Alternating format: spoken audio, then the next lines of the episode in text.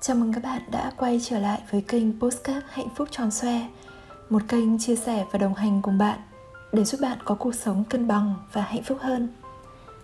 Nối tiếp trong chuỗi series ngôn ngữ kết nối trái tim, Trong tuần trước chúng ta đã đi qua một phần nội dung, Cách thể hiện nhu cầu.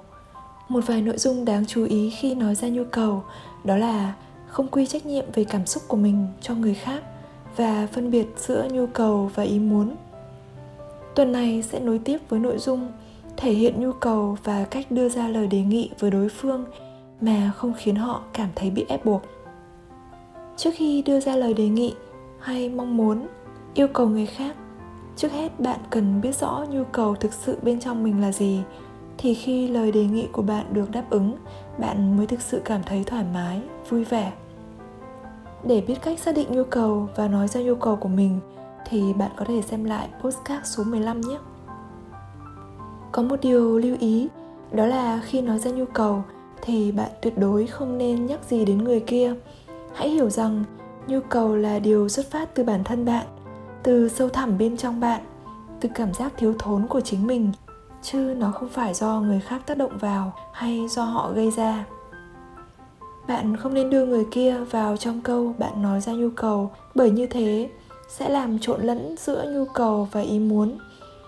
Nhu cầu và ý muốn mình cũng đã có sự phân biệt trong postcard tuần trước. Luôn nhớ rằng, chỉ nói ra nhu cầu của bạn mà không nhắc gì đến người kia. Ví dụ khi bạn nói, em muốn anh phải quan tâm và bảo vệ em, thì đó là chúng ta đã kéo người khác vào, trong khi nhu cầu là điều xuất phát từ chính bản thân chúng ta. Hạnh phúc thực sự chỉ có thể có được từ chính bản thân mình, chứ không thể đòi hỏi từ người khác.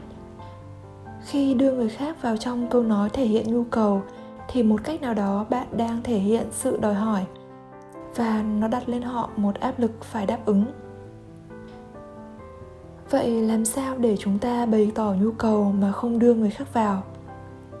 Nó chỉ đơn giản là bạn đảo lại câu, em muốn anh phải quan tâm và bảo vệ em. Thành câu em muốn được quan tâm, em cũng muốn có cảm giác an toàn. Trong câu thứ hai này, đó hoàn toàn là nhu cầu cá nhân bạn. Nó chỉ là nhu cầu của riêng em, anh không thể cho em cảm giác đó cũng không sao. Nếu sự quan tâm và cảm giác an toàn là những giá trị bạn coi trọng nhất trong một mối quan hệ, bạn có thể lựa chọn bước ra khỏi mối quan hệ đó, còn nếu nó không phải quá quan trọng thì bạn có thể tập cách để tự quan tâm và chăm sóc chính mình. Nhưng mà nói nhỏ với các bạn trai hay các anh chồng đang nghe postcard nếu mà bạn không thể mang đến cho người phụ nữ của mình sự quan tâm và cảm giác an toàn, thì rất có thể sẽ có người khác làm thay đó. Lưu ý thứ hai khi nói ra nhu cầu và đề nghị là phải hết sức rõ ràng trước hết bạn cần hiểu mình đã, thì bạn mới mong người khác hiểu và chia sẻ được. Nhưng có một nghịch lý là rất nhiều người không biết mình muốn gì, nhưng luôn đòi hỏi người yêu mình phải tự quan sát, tự hiểu, cho dù mình có nói ra hay không. Ví dụ như một câu hội thoại chúng ta thường thấy trong cuộc sống. Em muốn ăn gì? Em ăn gì cũng được. Ăn phở nhé thôi, phở béo lắm. Ăn gà rán nhé thôi, toàn dầu mỡ hoặc một câu nữa các bạn nữ hay hỏi đó là, anh có yêu em không?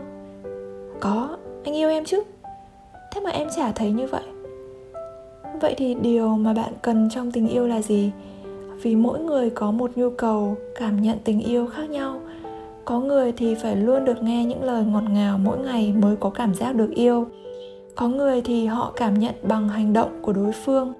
Cũng có người phải tặng hoa, tặng quà họ mới thích cách bạn mong muốn nhận được trong tình yêu là gì? Nhu cầu thực sự của bạn là gì? Thì hãy chia sẻ thẳng thắn, một cách rõ ràng và cụ thể với đối phương.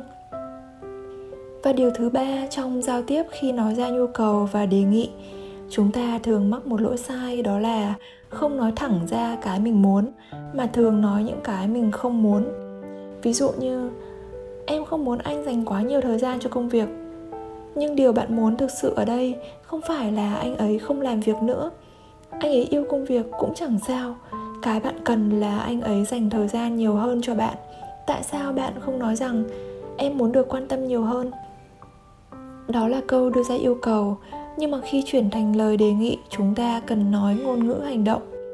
Chúng ta cần đưa ra những lời đề nghị hết sức cụ thể rằng bạn muốn người kia làm điều gì đó để đáp ứng nhu cầu của bạn quay lại với ví dụ, em muốn được quan tâm nhiều hơn.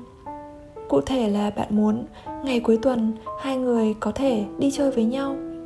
Hay trong khi ở cạnh bạn thì anh ấy hoàn toàn hiện diện với bạn, không thường xuyên mở điện thoại ra check tin nhắn công việc.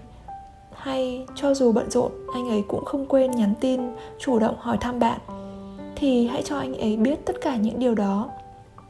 Nhưng lưu ý rằng, đó là một lời đề nghị và lời đề nghị thì khác với yêu cầu ở chỗ là mình nói ra điều mình muốn, nhưng không đòi hỏi họ nhất định phải làm, mà cởi mở với việc họ từ chối và cùng nhau tìm ra một giải pháp phù hợp với cả hai bên. Mình có thể nói rõ với họ điều này. Em mong anh làm điều này cho em, nhưng mà chỉ khi anh muốn và sẵn lòng làm. Chỉ cần bản thân bạn có suy nghĩ này, thì cách nói cũng không còn quá quan trọng còn nếu như bên trong mình có ý nghĩ rằng anh phải làm điều này cho em, nếu không thì em sẽ thế này, em sẽ thế kia. Khi đó lời mình nói sẽ trở thành một lời yêu cầu. Không chỉ cách nói lời đề nghị, mà đặc biệt là cách mình đối xử với họ khi họ từ chối, sẽ cho họ thấy rằng chúng ta đơn giản là đang đưa ra một lời đề nghị hay đang ép buộc họ phải làm. Nếu như mà có bất cứ sự trừng phạt hay trách móc nào từ phía bạn khi họ đã không làm những gì bạn muốn, thì khi đó, rất khó để họ tin rằng bạn đang đưa ra một lời đề nghị. Họ sẽ không còn có được niềm vui từ việc cho đi, được làm cho chúng ta hạnh phúc nữa. Và khi đã nghe lời đề nghị đó thành một câu mệnh lệnh, chỉ có thể có hai trường hợp xảy ra. Hoặc là họ tuân theo không vui vẻ, hoặc họ kháng cự và rời xa.